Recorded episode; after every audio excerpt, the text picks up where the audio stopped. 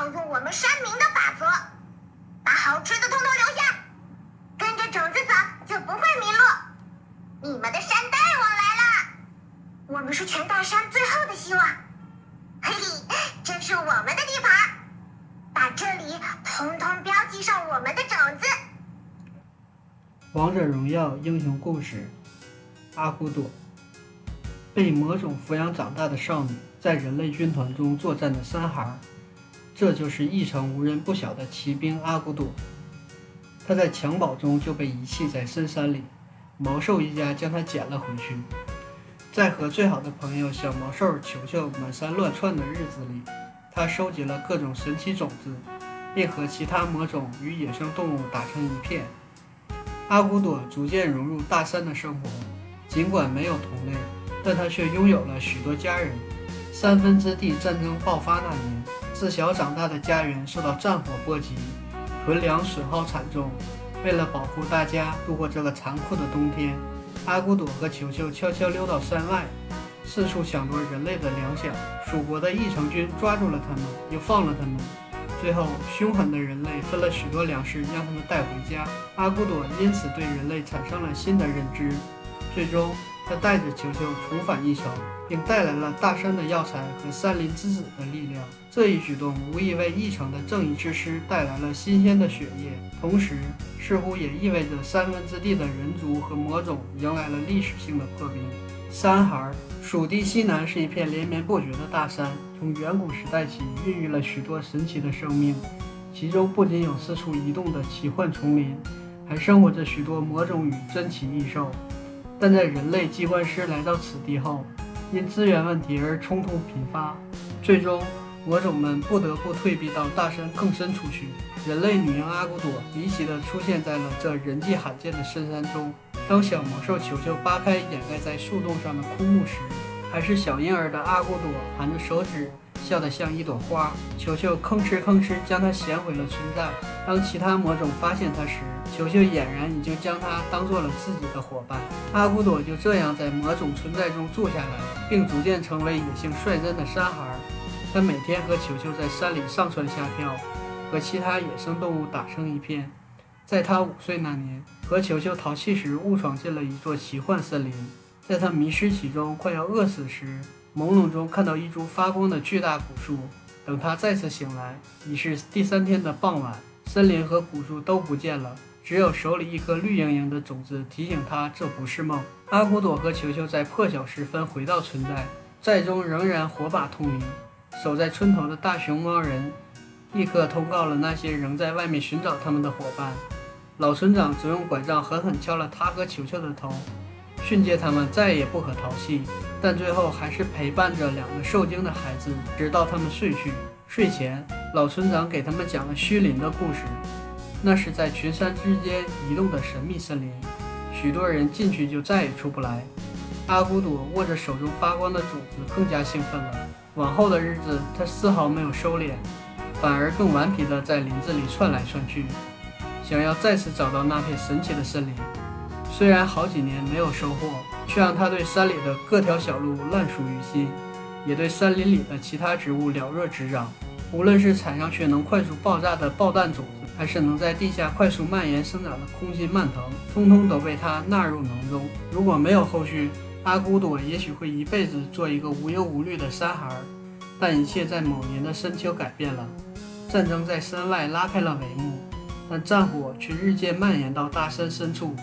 大家赖以生存的食物锐减，环境更为恶劣。老村长思索之后，决定带着村民向未知的更深处再次迁徙。离开的前一晚，阿古朵和球球蹲在村头，看着寨子里的光一盏一盏熄灭。他想起当年从虚林里回来时，村子里万家灯火。他的家人们抱着他，大的责骂他皮，小的则兴奋地想听他的奇幻冒险。他们没有任何一只是他的同类，但他们全都是为他留一盏灯的家人。他不想让这些灯熄灭。阿古朵折下村头的树枝，揣着那颗神奇的种子离开了村寨。他要去更外面的地方找食物回来。他们自幼生活在这里，他们不会给任何东西让步。山贼阿古朵和球球第七次蹲在蜀军营外的阴影中。今晚没有月亮，军营出奇安静。一人一兽团成一团，静悄悄地向粮草营滚去。按照这个距离，再拐四个弯就能折到粮草营口。他已经开始幻想大口吃东西的感觉。三个弯，两个弯，砰！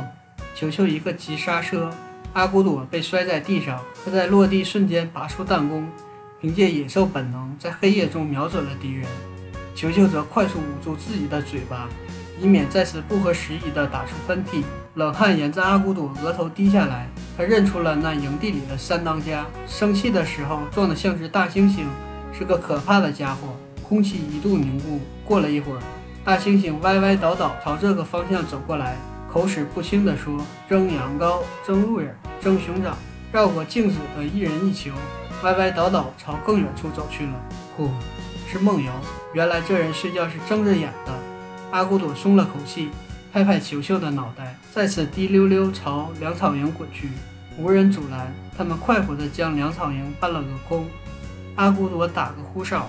隐藏在林地里的伙伴们稀稀疏疏出来，迅速将粮食搬进了山中。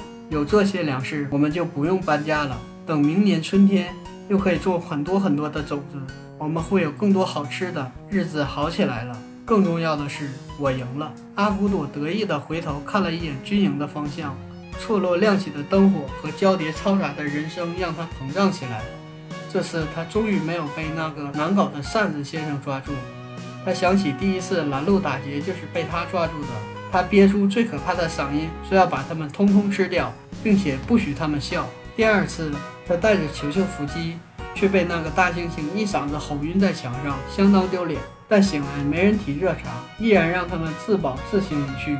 第三次吃完饭，扇子先生坐在屋顶上和他聊天。